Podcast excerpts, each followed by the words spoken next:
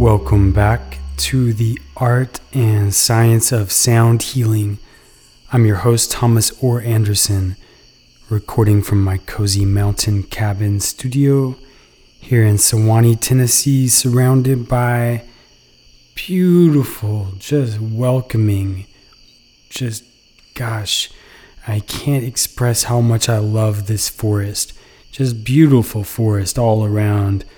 Waterfalls singing to us from every direction, and once again, the katydids, tree frogs, crickets, and other little chirping creatures are rocking tonight. So, before we kick it off, I want to share something really exciting with you. Uh, and this is essentially a word from our sponsor, uh, my company, PhiSonics, phisonics.com, P H I S O N I C S.com. I make sound immersion systems, but I also teach a lot of courses. And lately I've been teaching uh, a great many online courses, and we do it through Skype or Google, Google Hangouts or uh, FaceTime.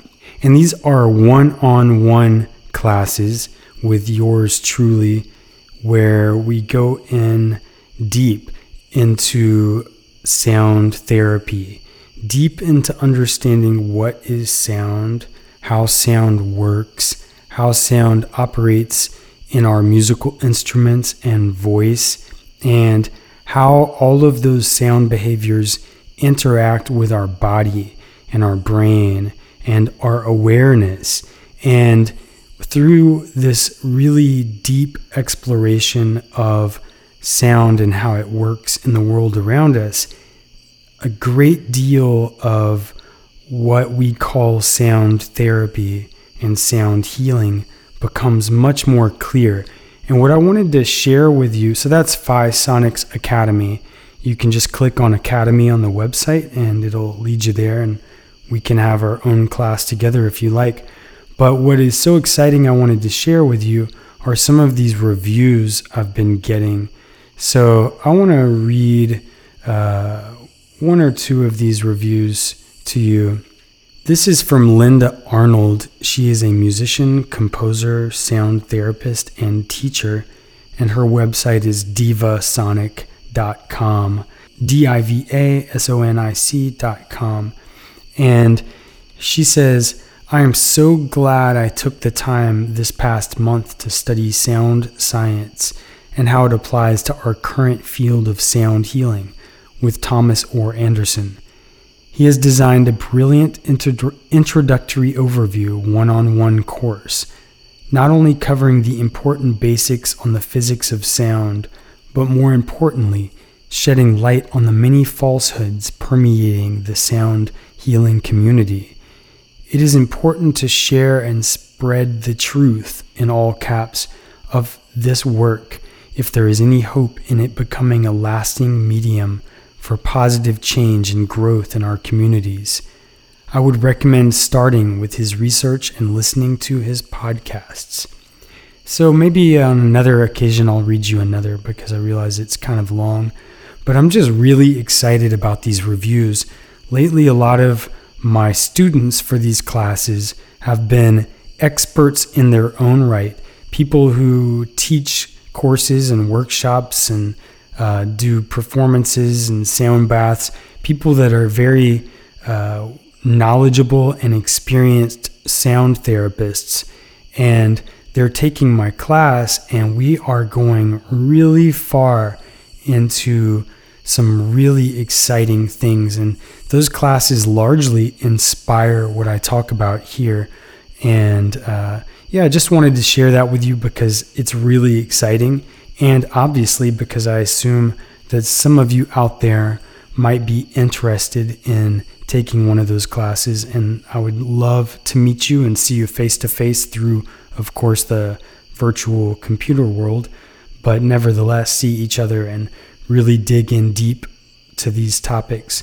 This is part five, wow, of a series where we are exploring topics presented in a paper I just wrote that's called Music and Life Toward a Holistic Perspective, a note on the theoretical foundations of sound therapy. And once again, I'll read the abstract really quickly to give an overview of the basic topic. This informal note addresses some fundamental relationships between that which we call music and that which we call life. Certain similarities are addressed, as are the inherent limitations in the definition of these terms. As music coherently bridges the objective and subjective domains of human experience, it is suggested that we investigate music as a primary resource toward a better understanding of life. And uh, even more so than when we began the last episode, there have been enough of these episodes in this series that I can't reasonably uh, summarize what we've talked about so far. But on the last episode, we explored how we experience music. We explored that not only do we have an objective experience of music, but we also have a subjective experience of music. And although it's quite difficult to talk about, I did my best to talk about that how we experience music subjectively and somewhat reasonable sort of summary of the point of the point that I was making on the last episode was essentially that the subjective experience of music is exactly and precisely an experience of those parts of ourself that are illuminated by the music. So as we listen to music, it activates various parts of ourself into our awareness. It brings parts of ourself into our awareness, whether those parts of ourselves are physical, you know, becoming more aware of different parts of our body and the patterns of vibrations and feelings that are flowing through our body, and awareness of our emotions and how we feel and our memories and the emotional roller coaster on which we constantly ride through this short, sweet life, or whether it makes us experience, or whether it, the music leads us to experience our mind and our reason and our conception of the patterns of the universe around us. In all those cases, music is illuminating some part of ourself and that part of ourself that we experience when we hear the music. And so it's a beautiful thing to recognize that we literally experience music as ourself. and we, of course, experience music objectively. We can name different features of music and categorize it and compare it and all the things that we might call objective, things that we can you know, better talk about and put in charts and communicate with each other.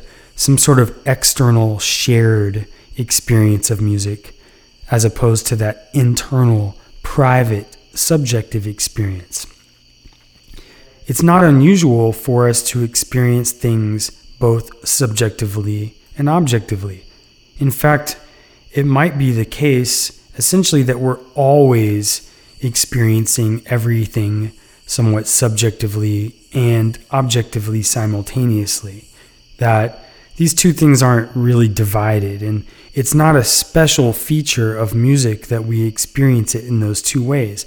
That that's generally a way of categorizing everything that we experience. Every experience we have can be, in some sense, divided into the objective aspects and the subjective aspects. So that's not special about music. However, there is something very special about music. There's a lot of very special things about music, but one in particular that I want to bring to attention here is that let's uh, consider something other than music.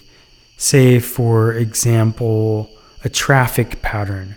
Say you're in your car and you're driving, you know, to work in the morning in the city, and you're involved in some sort of traffic pattern. I won't say what it is, but you at some given time on your journey are involved in a traffic pattern.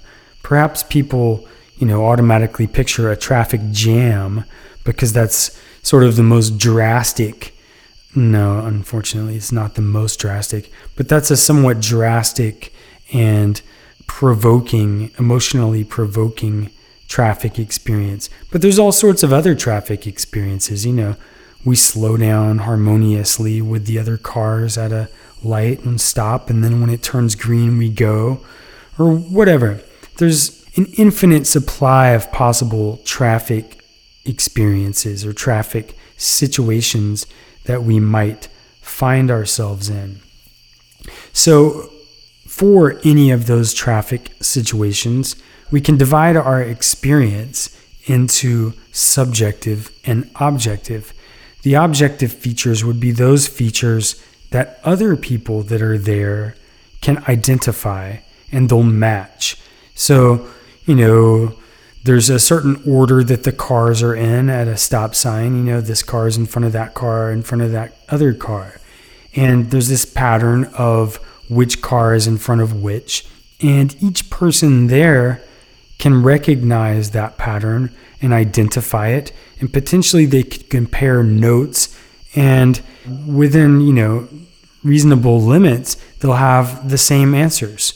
So if everyone were paying very close attention to which car was which and what order they were in, then as long as everyone was honest and you know their eyes were working and they had the necessary tools available to determine the order of the cars sufficiently, everybody's going to produce pretty much the same answer.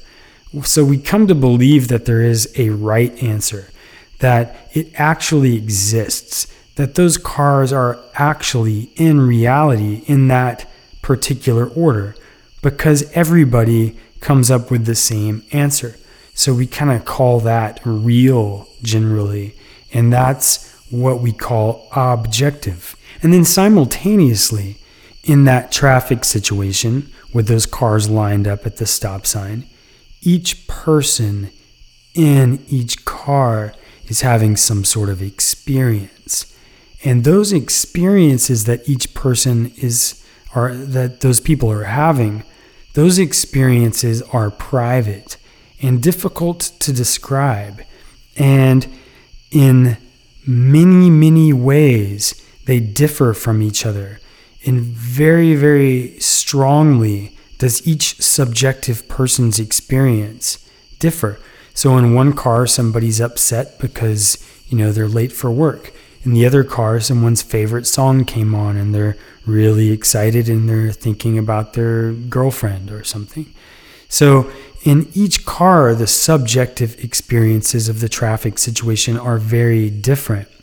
And we have come to, in the modern age, be accidentally fooled into letting ourselves believe that for some reason the objective features of what's happening are more real than the subjective features.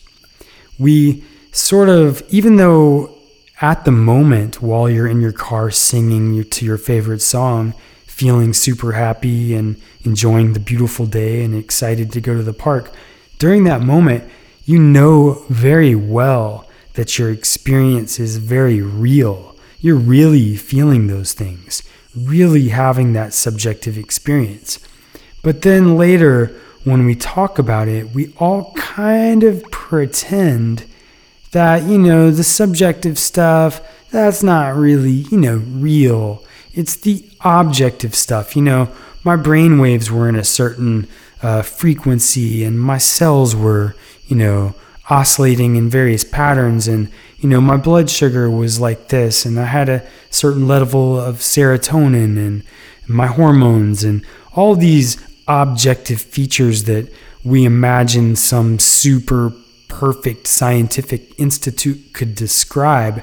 In daily life, we all kind of get together and pretend that that's what's real and that our subjective experience, that real, actual, direct experience we were having, we kind of pretend, well, that's not real. What's real is all those brain waves and all those objective features. And that's a trick we are going to have to get past. This delusion that we collectively, unspokenly agree upon that that which we call objective is more real than that which we call subjective. That delusion is optional. We don't have to continue believing it. First of all, it's just not true.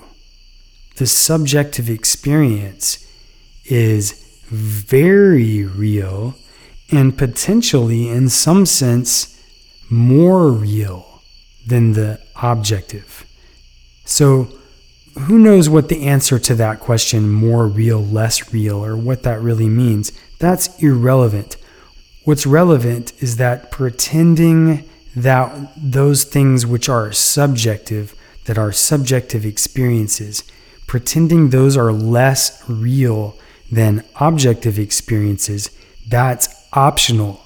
Just because your science teacher and uh, whoever you're watching on television or the newspaper or your influential older sibling or your parents or whoever it is, just because those people seemed to insinuate over and over and over and over again throughout your life that the subjective aspect of life is less real, just because we're being bombarded with that insinuation does not mean that it's correct, nor does it mean that we are required to accept it.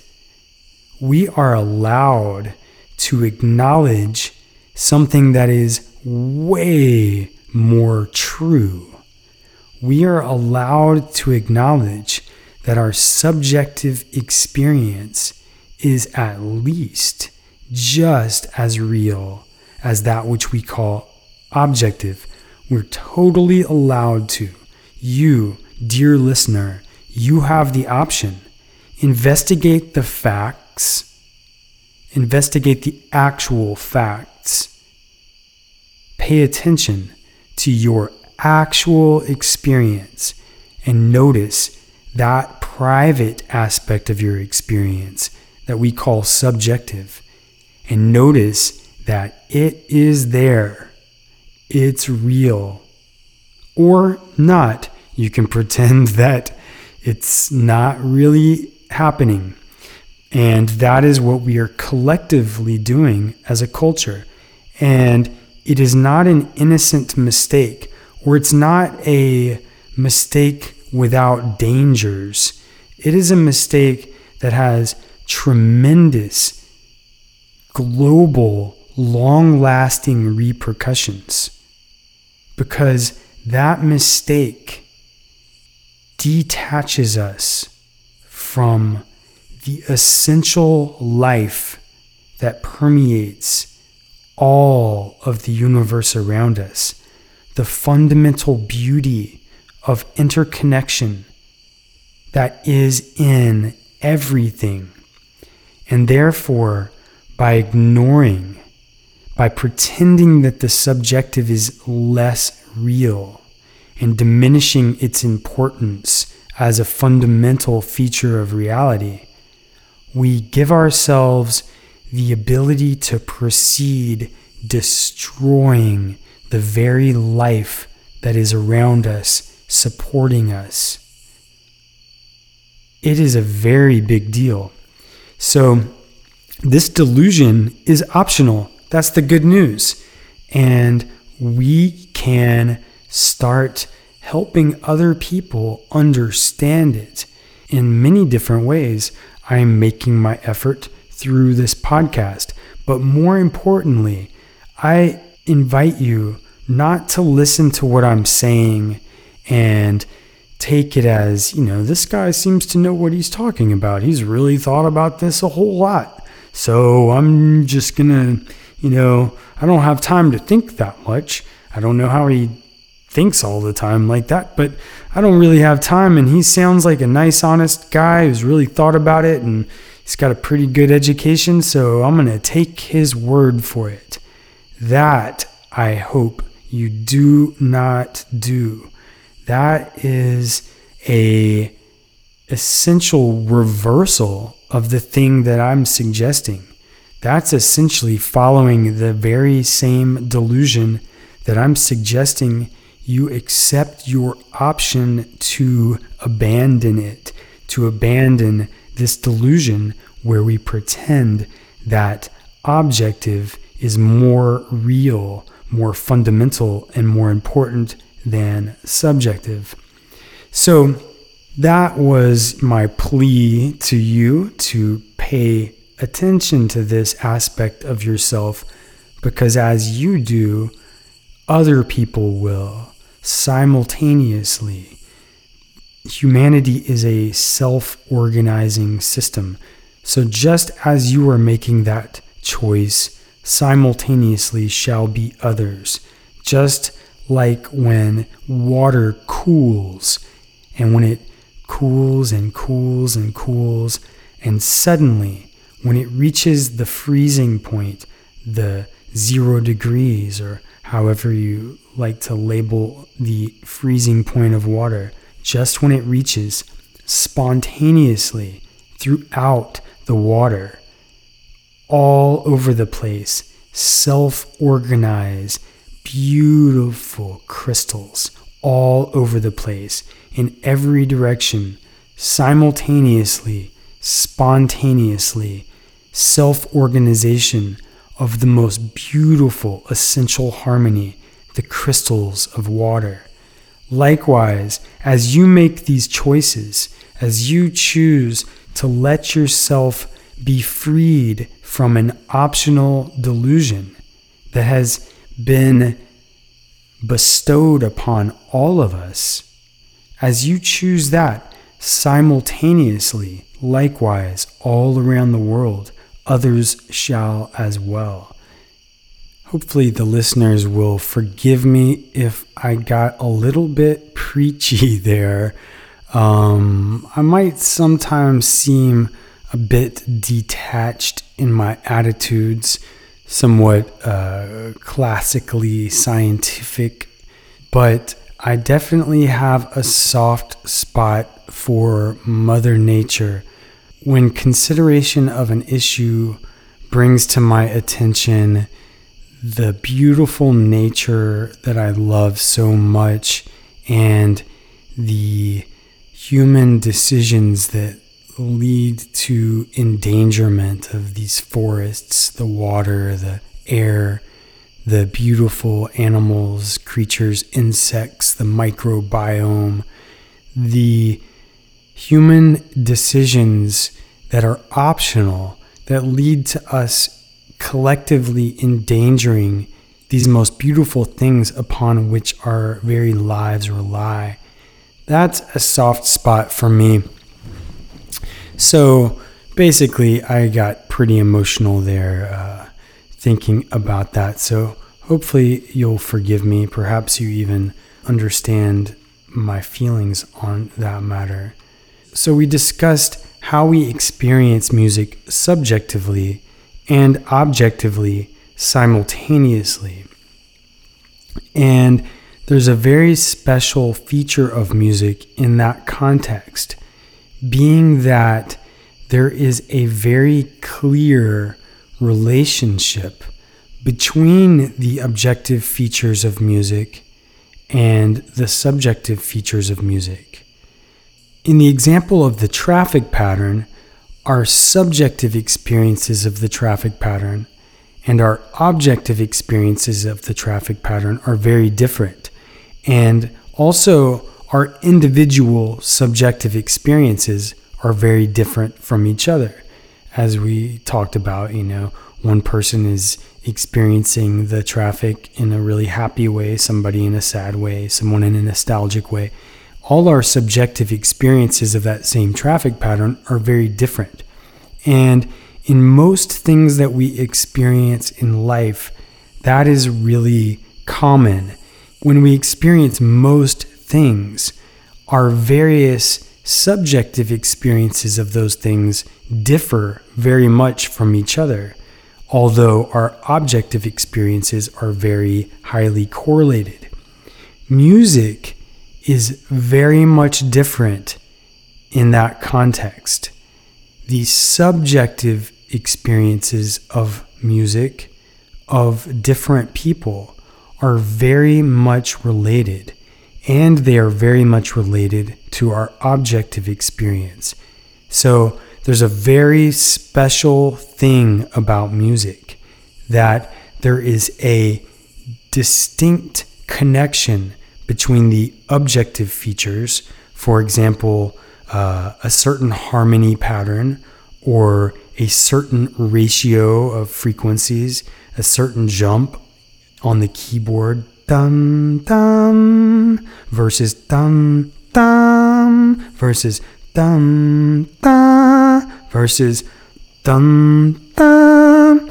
Each of those intervals are objectively identifiable and they are also subjective subjectively experienced.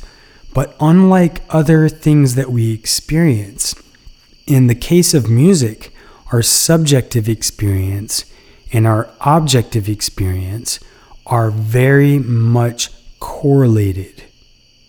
So, in most experiences in life, the objective and subjective experiences are somewhat disconnected. And in that way, even though people have very similar objective experiences of something, they have very different subjective experiences. But in the special case of music, the objective experience and the subjective experiences are correlated. And so our individual experiences of the same music are also correlated. And this is that very special feature of music that it bridges the subjective and objective domains. It harnesses the boundary between those two domains. And so science is that field of human endeavor focused on the objective, but we're facing this dilemma where science has to, in some sense, acknowledge and accommodate the subjective. And music is a bridge, as we can see. This is a beautiful situation. And so that leads us to the next section, which is called Similarities Music and Life. It is essentially an exploration of the similarities between that which we call music and that which we call life. What is that fundamental experience that each conscious being has. What do we call it? In popular speech, we simply call it life. That's life, so they say.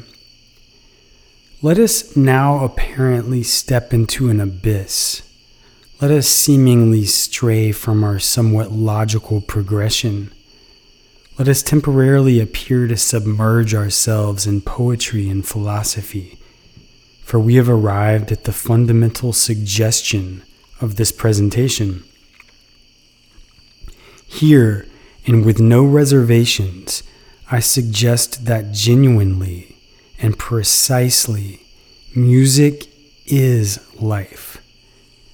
This statement may at first seem vague, naive, or simply poetic, but perhaps if we consider it a bit more deeply, we may in fact find therein some useful direction toward our objectives. Let us look more closely at some identifiable qualities of that which we call life and of that which we call music. What are some inherent features of those two realms of human experience? Particularly, what are some fundamental features shared by both music and life? Let us first keep our considerations quite broad and simply notice that neither music nor life is well defined. Scientists have endeavored for hundreds, perhaps thousands of years to adequately define life and thus far to no avail. Likewise, music has throughout the ages never been adequately defined. Essentially, we learn what others mean by life or music through initiation, through direct experience. We surely experience both music and life, but we cannot rightly say what they are. In other words, both music and life are not amenable to comprehensive symbolic description. Such a situation is more familiar and acceptable than we might first think. For example, consider the taste of a strawberry.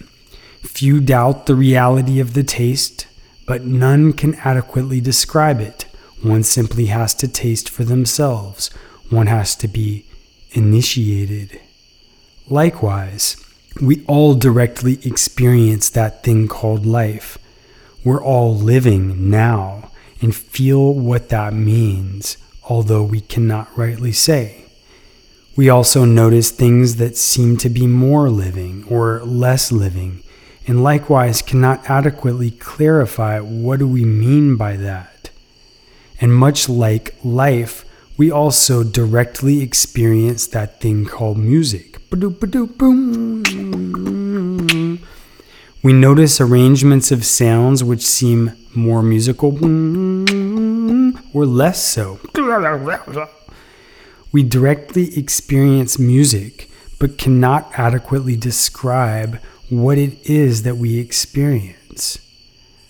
But as we surely can experience both life and music, in a very real sense, might we not reasonably suppose that they could be adequately defined? As has been continually reported by those great minds who have devoted considerable amount of their attention to these questions, those certain geniuses who have attempted to define life or attempted to define music, any such attempts inevitably meet a distinct roadblock. That roadblock is in fact quite simple. It is simply that neither music nor life are amenable to comprehensive definition. It is as simple as that. We cannot adequately define them because they cannot be adequately defined. Assuming this to be so, we must then ask why is that? Why can neither life nor music be adequately defined, although we are so very familiar with them both? Perhaps we can look to another realm of human consideration for direction in this matter. Let us look to music. That is actually the part in the paper that leads into chaos theory. And in fact, as I read it to you, I just changed the last sentence. I said, let us look to music instead of let us look to the field of chaos theory, which is what the paper says. But in the last episode, we discussed chaos theory. And so I switched it to follow the flow of the podcast better. In case you happen to be reading along or, uh, you know, examining the paper at the same time that you are listening to this series, I just wanted to clarify that.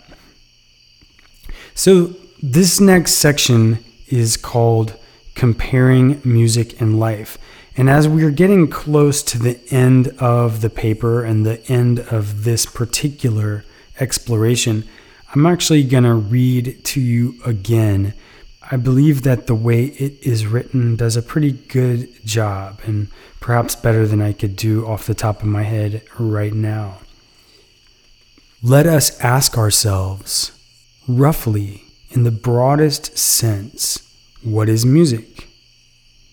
Music is arrangements of sound in time, but music is not any patterns of sound arranged in time. Only specific sorts of arrangements do we deem to be musical. And music theory, as it has developed all over the world for the last few millennia, has done an excellent job organizing and categorizing those patterns which we deem to be musical. Now, in a similarly rough and general sense, let us ask what is life? Life can, in a very similar way, be conceived as arrangements of mass, energy, molecules, and whatnot arranged in space time. But just as music is not any arrangements of sounds in time, but only specific sorts of arrangements, Likewise, life is not any arrangements of energy, mass, molecules, and whatnot in space time. Only certain arrangements do we deem to be alive. And biology has done a great deal to organize and categorize those arrangements that we deem to be living. So, in this context, we find another similarity between music and life. Music being certain sorts of arrangements of vibratory phenomena in time, and life being certain sorts of arrangements of vibratory phenomena in space time. Just as the shared features of undefinability don't necessarily indicate the equality of music and life, likewise, this second shared feature does not necessarily indicate Nevertheless, it does nothing to undermine such a conception. So now let us proceed to consider a third similarity between music and life. Particularly, let us consider their relativistic nature or their inherent observer dependence. Observer dependence in music, given some particular arrangements of sounds and time, one person may deem that arrangement to be musical, another may deem it not to be so. For example, uh, the sound of raindrops falling on buckets.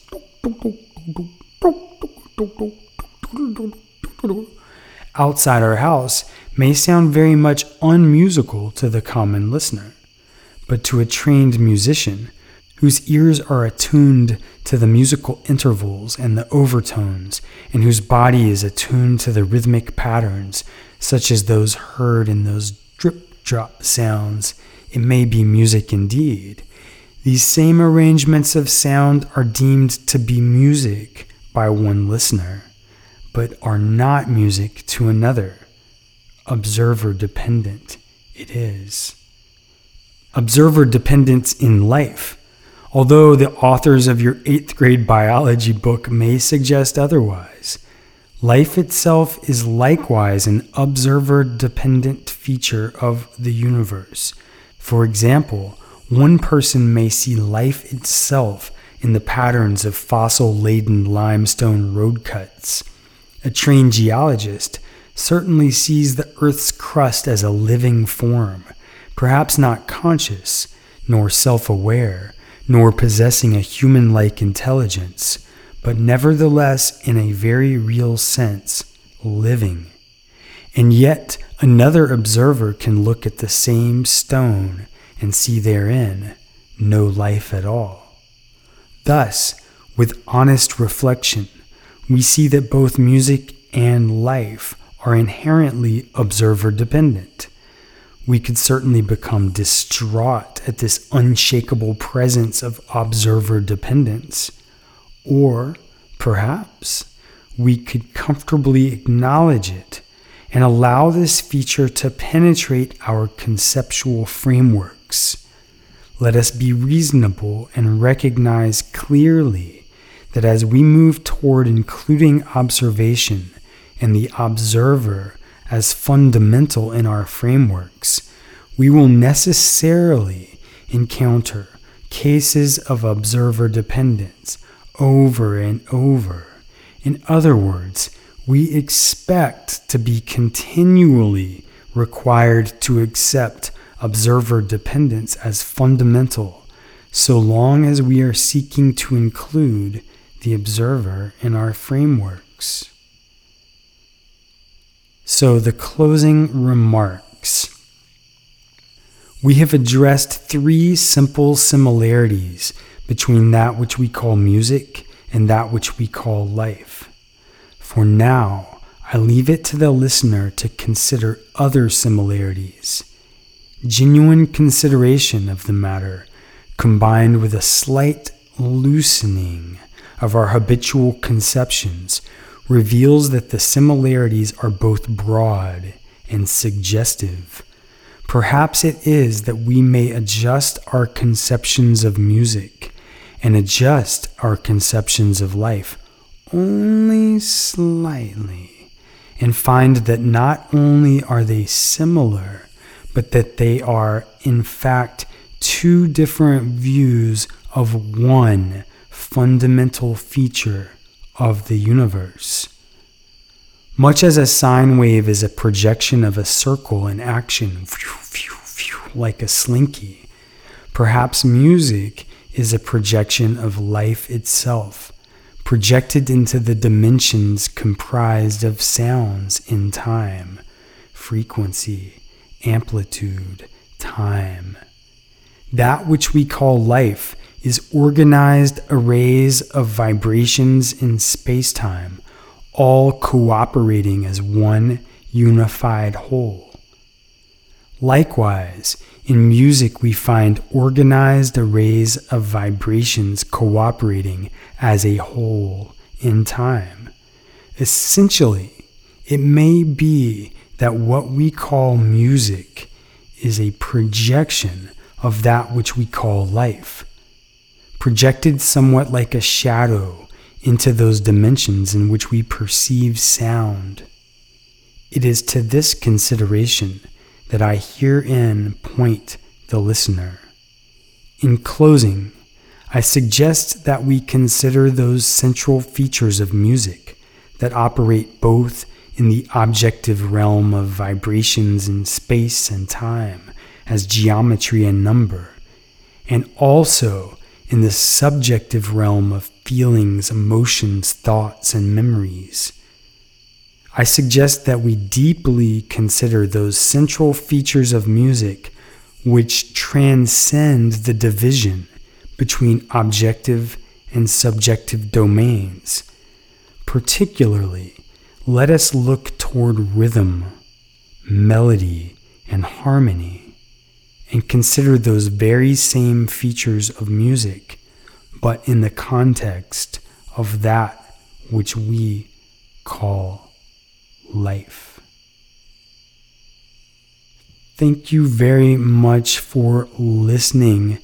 I hope that you enjoyed this series, Music and Life Toward a Holistic Perspective, a note on the theoretical foundations of sound therapy. If you enjoyed this edition, I hope that you check out the first four editions in this series, Music and Life, and perhaps the other episodes of this podcast. I am your host, Thomas Orr Anderson, and this is the podcast, The Art and Science of Sound Healing. Until next time, be blessed and be well.